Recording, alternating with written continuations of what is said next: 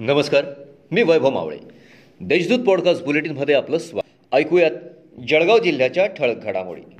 शहरातील M I D C police ठाण्यासमोरील बंद पडलेल्या कंपनीच्या आवारात गुरुवारी ईश्वर देवराम अहिरे या सुरक्षा रक्षकाचा मृतदेह पूर्णपणे जळालेल्या अवस्थेत मिळून आला. पोलिसांकडून वृद्धाने आत्महत्या केली की त्याच्यासोबत घातपात झाला याचा तपास सुरू आहे.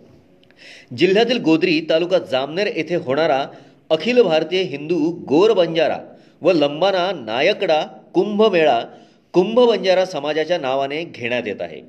या कुंभासाठी महाराष्ट्र शासनाच्या सरकारी निधीतून करोडो रुपये खर्च करण्यात येत असून याद्वारे मोठा भ्रष्टाचार येथे होत असल्याचा आरोप आत्माराम जाधव यांनी केला आहे मोटारसायकलने नेहमीप्रमाणे बाजाराच्या दिशेने जात असलेले माजी नगरसेवक प्रकाश नामदेव चौधरी यांना चाकूचा धाक दाखवून त्यांच्याजवळील रोख साठ हजार रुपये व हिशोबाच्या डायऱ्या लुटून पोबारा केल्याची घटना भुसावळात घडली.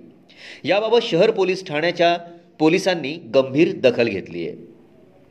भुसावळात छोटी मशीद भागातील माहेर असलेली सायमा शहा या अवघे वीस वर्ष वय असलेल्या विवाहितेचा प्रसूतीदरम्यान डॉक्टर व परिचारकांच्या हलगर्जीपणामुळे मृत्यू झाला असा आरोप तिच्या वडिलांनी पत्रकार परिषदेमध्ये केला होता.